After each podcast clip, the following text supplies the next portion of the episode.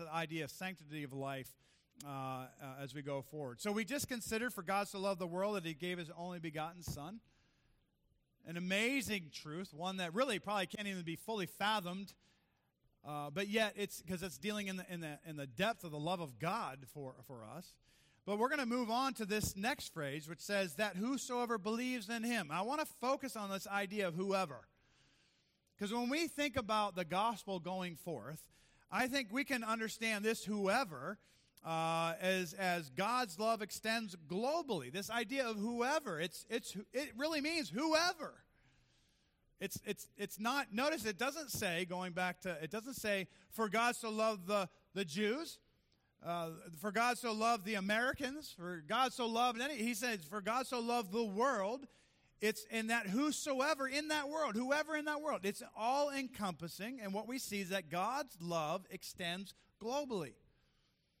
It's an amazing thing that God loves. So when we think about this word, whoever, it means, one, that this should remind you of last week's sermon as we looked at Galatians chapter 4. These first three will be really right from that text, the fact that there's neither Jew nor Greek. That's ethnicity, right? There's no ethnic distinction between those who can come to faith in Christ and those who can't.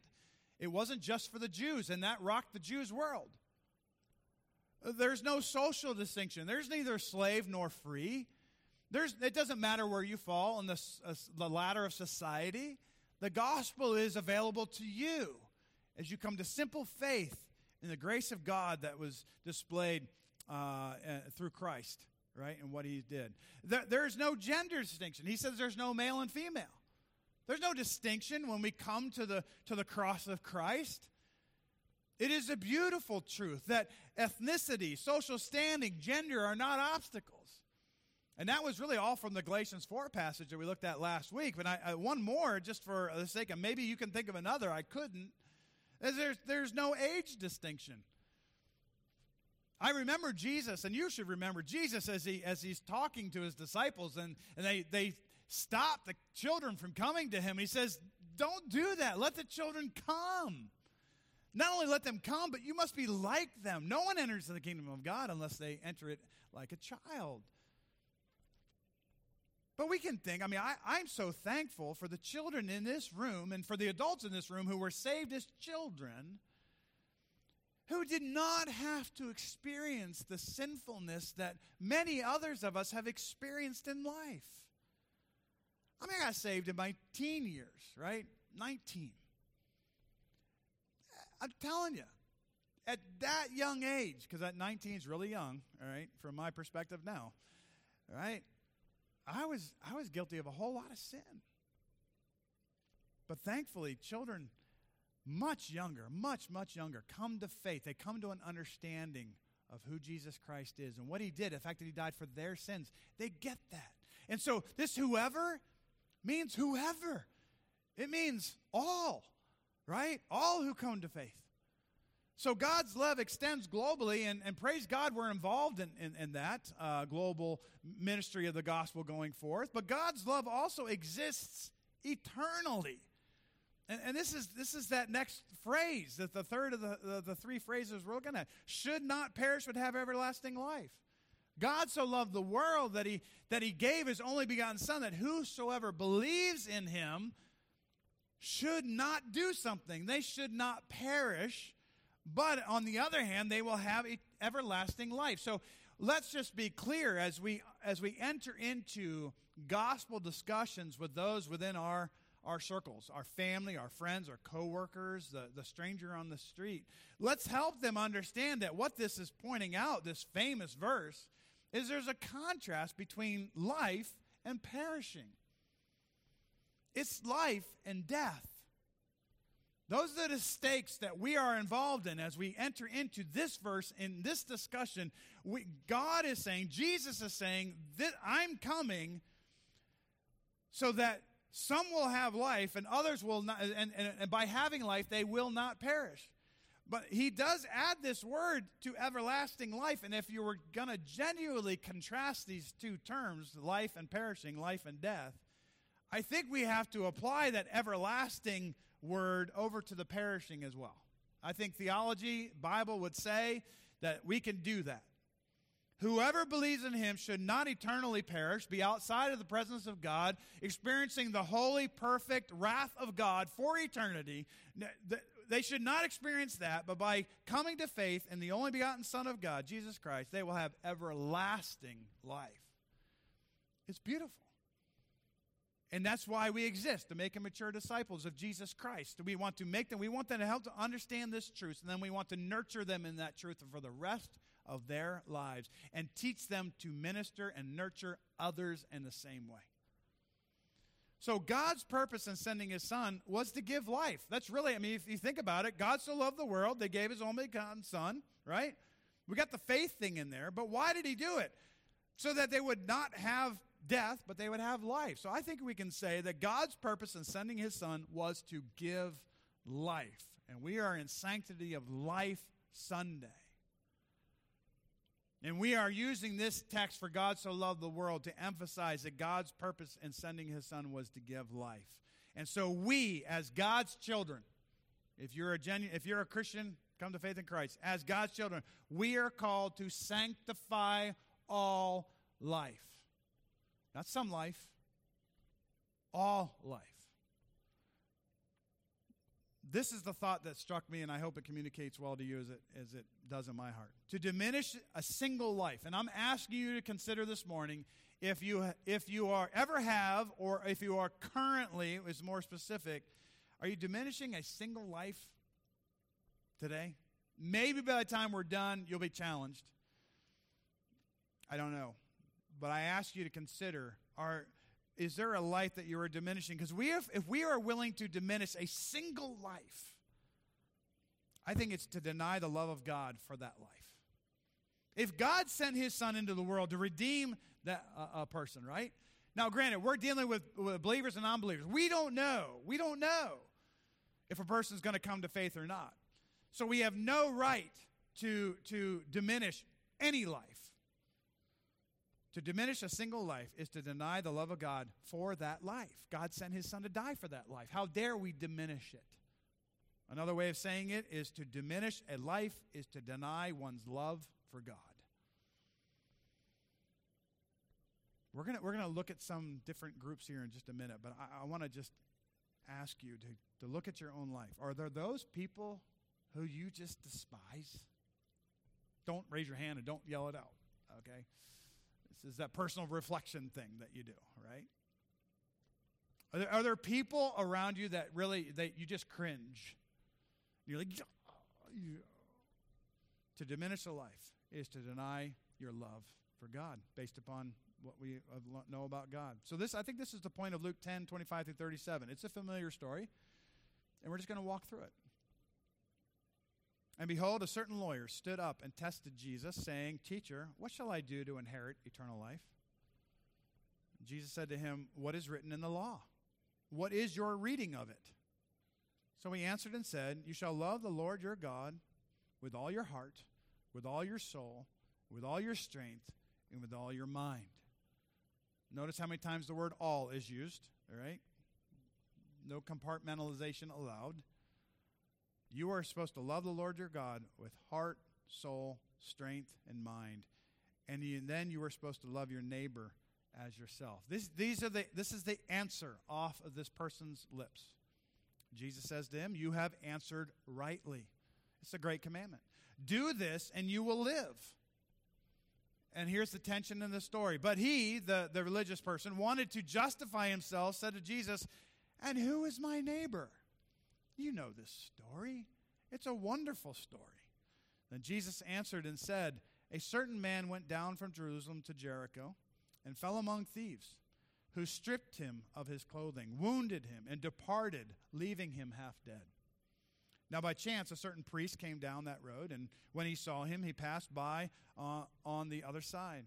Likewise a Levite, when he arrived at the place, came and looked and passed by on the other side. But a certain Samaritan, as he journeyed, came where he was, and when he saw him, he had compassion. So he went to him and bandaged his wounds, pouring on oil and wine, and he set him on his own animal, brought him to an inn, and took care of him. On the next day, when he departed, he took out 2 denarii, gave them to the innkeeper, and said to him, 'Take care of him, and whatever more you spend, when I come again, I will repay you.' So which of these three," Jesus asked the religious person, "which of these three do you think was neighbor to him who fell among thieves?" And he said, 'He who showed mercy on him.' Then Jesus said to him, 'Go and do likewise.'" Familiar. Almost gut-wrenchingly familiar. Pastor, you're going to talk about this, and I've heard this talked about before, and there are certain aspects of the story that make me uneasy because I can see myself in this story.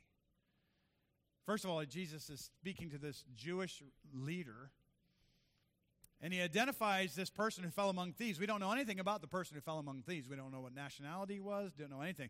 But the 2 people that failed to do right were Jewish, and the person who did right was Samaritan.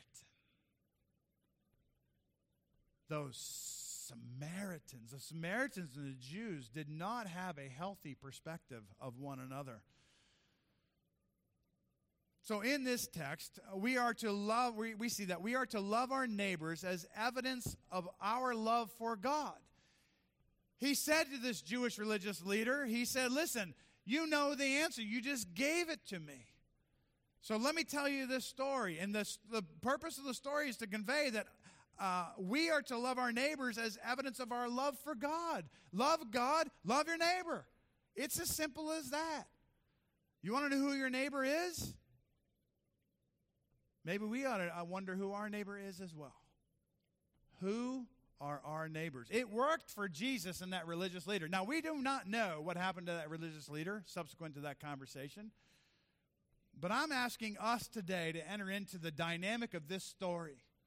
There are people who are dying on the side of the road, figuratively, metaphorically, whatever, to enter into the story. Who is our neighbor? I want to walk you through a list. And I'm not asking you to find someone on the list because I may not have done a good enough job of discerning some of this. So I'm asking you, if you see someone on this list that's your neighbor and that you have not loved the way God has called us to love, the way he loves them, then I'm encouraging you then to figure out what God would have you to do in response to that. But maybe there's someone I haven't mentioned, and then whatever you think of, then you go ahead and apply that as well. So who are our neighbors? Our neighbors are the unborn. Certainly that's what we've been focusing on the last 3 Wednesday nights, and I encourage you to get to watch the video of the last 3 Wednesday night services. You will be edified as a church body and as individuals as we see that we are some of our neighbors, those who cannot care for themselves, are the unborn. And on Sanctity of Life Sunday, that's normally the focus we have, and I'm good with that, but I want to go broader. Because although the unborn cannot fend for themselves, neither can sometimes the elderly, the sick, or the dying. There are other people in our world that need us to love them with a love that displays God to them. This religious person struggled with Jesus' definition. He admitted the truth at the end, but he couldn't say the word Samaritan. Our neighbors are the unborn, the elderly, those who are not able of caring for themselves, or even if you consider the 3 of those together, there is this thing called euthanasia. It takes place in our world. It is illegal in many fashions in our country.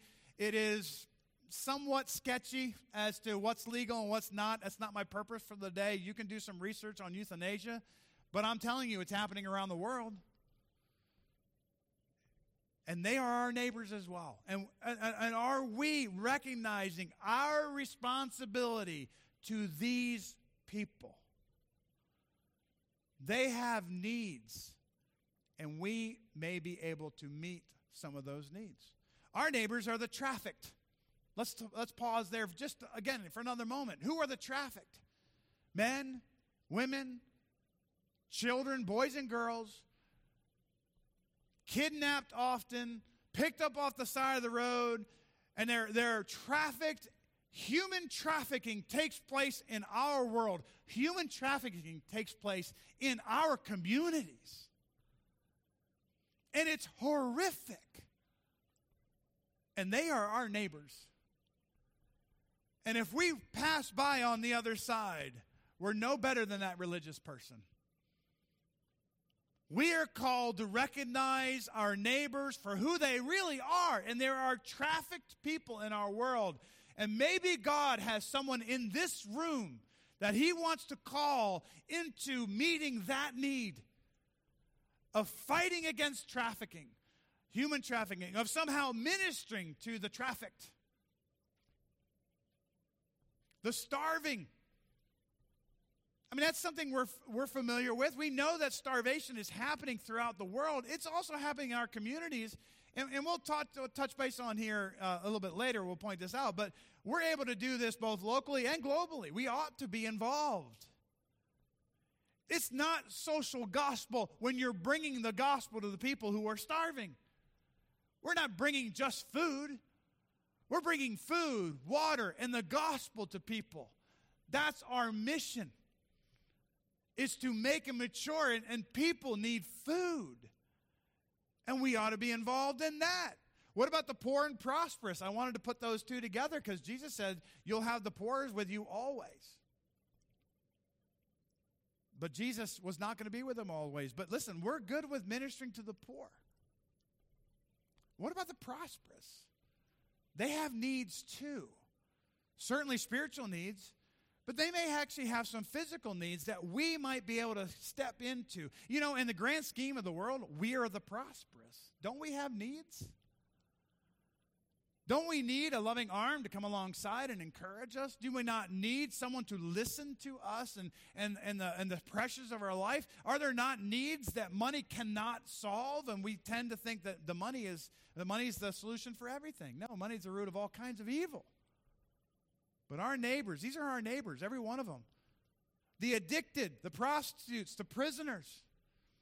These people who are often on the fringe of our society, they gather together as the addicted, and they gather together in corners over here or abandoned buildings over here or in nightclubs over here or in bars over here or wherever they might. But they will find their commonality and their community based on their addiction. And yet they need Christ. And they need someone to love them to Christ. I don't know of any direct person in our congregation that's ministering to prostitutes, and obviously there are certain elements of this that you have to be careful of, but I think the prostitution and the trafficking are tied together. You minister to one, you're probably ministering to both. We have ministries within the people of our church. They go out into the prisons, and they minister to the prisons, and that's wonderful. They're meeting the needs of those neighbors. I have a personal interest in those trapped in a cult, whether it's a Christian cult or some other false belief or whatever. They don't know what they don't know. Our neighbors are our neighbors. The people that live right next door or behind us or whatever they might be, they're our neighbors. They're our bosses, our coworkers, our employees. These are all people that we know, and we have to open our eyes to the reality that God has called us to join in his love for the world. Our neighbors are the people in the LGBT plus communities. We often don't know what to do because we don't walk in these circles. We don't know necessarily how to converse. Will you be their friend? Will you love them to Jesus? Will you not treat them as a leper? Will you love them? Jesus touched the leper. He touched him, and his cleanness came into that leper's life and transformed him. Every one of our neighbors, everybody we've talked to up to this point, they have needs, and the gospel will meet their needs. Let's come to our neighbors. Even in the LGBT plus community, when I say even, that's a societal comment. Like even, like so. No, they're just like you and me. And we need to love them. You don't have to agree with them or anybody else we've listed. But you need to love them. You are not to shun them. You are not to kick them to the curb. You are not to diminish a single life. Or you deny the love of God that was shed for that life, and you deny the love that God has shown to you. Our neighbors are those of different ethnicities, and I'm talking about all ethnicities are against other ethnicities. I'm not vilifying any one group. I'm vilifying all of them. We all point fingers. We all do these things because it's part of human nature to separate ourselves from others and to demean others. The gospel will have none of that. Our neighbors are the illegal immigrants. I had to put this one on here. You know, my pet peeve is when politics gets in the way of our faith. When living life as a Christian, maybe they're here illegally, but they're people. And God loves them. Let's find ways of ministering to them. Let's leave the legal, illegal aspects of something to other people. Let's live out our faith in Christ and love them to Jesus. God has given us the opportunity since they've come into our country. Let's talk to them about Jesus. I added this one on here on its individual slide. Our neighbors are the refugees around the world, because on the back table on the connection desk there's a box, and it has some colored copies of a map of Ukraine. And Carol did a great job of expressing and explaining what's going on in Ukraine to the senior saints. So we had a gathering yesterday. It was a lot of fun, but she took some time to update. It was well done. And there's a map over there, and it's her way of saying, "Will you take a map and will you pray for her family who lives in Ukraine?" But there are refugees all over the world, and we have the ability. Maybe God is working in the life of someone in this room or a group of people in this room to actually meet some of those needs. He's working in Carol's life and in many other people's lives. So our neighbors are whomever we despise in contradiction to the gospel of Jesus Christ. And let me say this. I'm not saying this to make you feel guilty. I'm pleading with you and with myself. We need to evaluate the way we are looking at others all around us. Because if we are guilty of despising anyone, we are in contradiction to the gospel of Jesus Christ. And it ought not to be so. Jesus told a Jewish leader to be like the hero of the story, a Samaritan. We're familiar with the story. How do you think Jesus would tell us the story? How would Jesus tell you the story? What is there someone out there like the Samaritan for that Jewish? Is there someone? That's when we truly know that the Word of God is working in and through us. I had someone come up to me after the first service, broken, because of some of the things that were evidenced on these slides. Lessons from Wednesday's studies. We're going to do this pretty quick because we're running out of time. But I'm going to say, I can't encourage you enough to watch those videos. In the first week, Dan challenged us with this idea that everyone has value because they are created in God's image. Everyone. God so loved the world. Everyone is created in God's image. The second week, this is the way I summed it up, and maybe it was just one aspect of it, but this is what I walked away with. Everyone deserves compassion. I added the last part. I think it was probably in the mix of what was trying to be communicated, but these are my words, especially from those who've received compassion.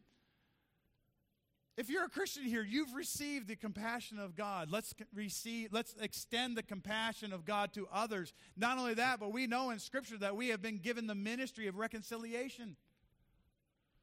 We are God's ambassadors to this world to spread His love and to spread the gospel and to extend compassion to our neighbor.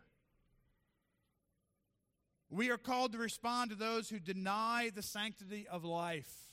We are, and that was the third week. Joe did a great job of that, and I failed to bring this up for the first service, but I'll share it with you. We're going to tweak it and probably make this available for everyone, but this is one of the graphics that was handed out the last night. You can't read it from there, but it talks about a gospel ethic. And it's talking about how we respond to, in this particular context, how we respond to those who are involved in the abortion, in the community that would practice abortion or be confused of it, which we'll get to in the next slide. But it talks about cultivating, listening, caring, advocating, speaking, restoring. All the things that the gospel does for us, we can take the gospel into these conversations, and we are called to respond to those who deny the sanctity of life. We're called to respond to those who are confused about the sanctity of life. That's why we have Real Options and other pregnancy centers, and people go there who are confused, and they can go and get clear answers. We are called to respond like Jesus would respond. He didn't tell this religious leader, oh, go pound sand. Get out of here, you hypocrite. No, he met him at his need, and he met his need. He drew him to an understanding of the right answer, as hard as it was for that man to recognize the truth. He knew what the truth was. The neighbor is the one who showed mercy. And we are called to show mercy as Christ would show mercy. We are called to proactively celebrate, support, and defend all human life. Every single one.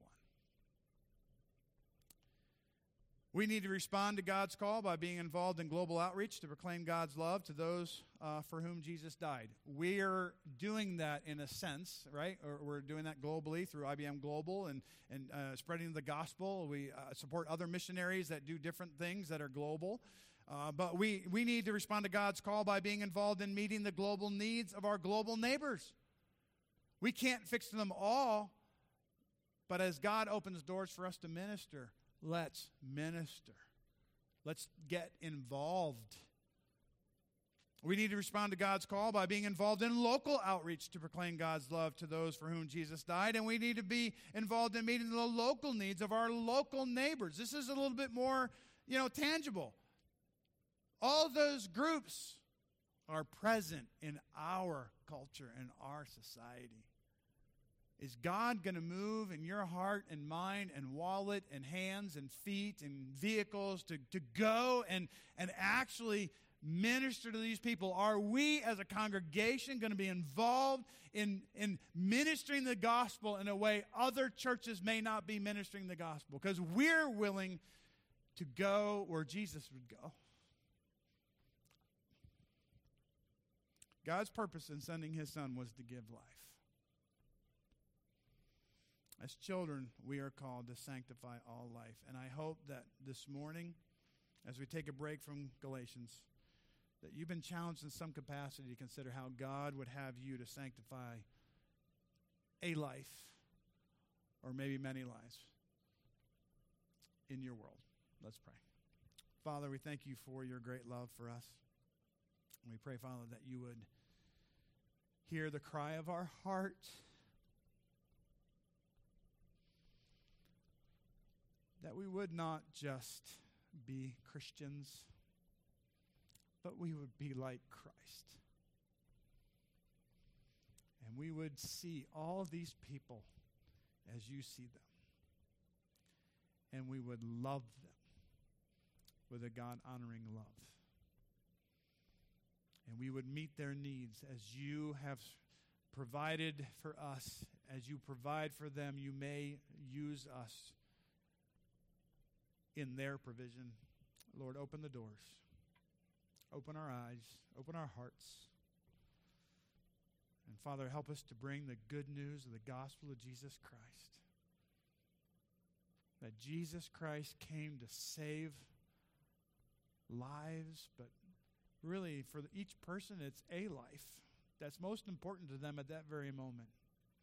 And Father, as we consider if there's a life here this morning that is in need of saving, we pray that they would see your desire, not only for religious leaders, but for the very people who were crucifying Jesus. And he said, forgive them, Father, for they do not know what they are doing. Lord, I pray that anyone here that has not come to faith in Jesus Christ would see the clarity of your love for them and come to faith in who Jesus is and what he's done for them. And they cry out to him, for all who call upon the name of the Lord will be saved. And once saved, no condemnation, but a life full of living for your glory. And we thank you for this good news of the gospel. In Jesus' name we pray. Amen.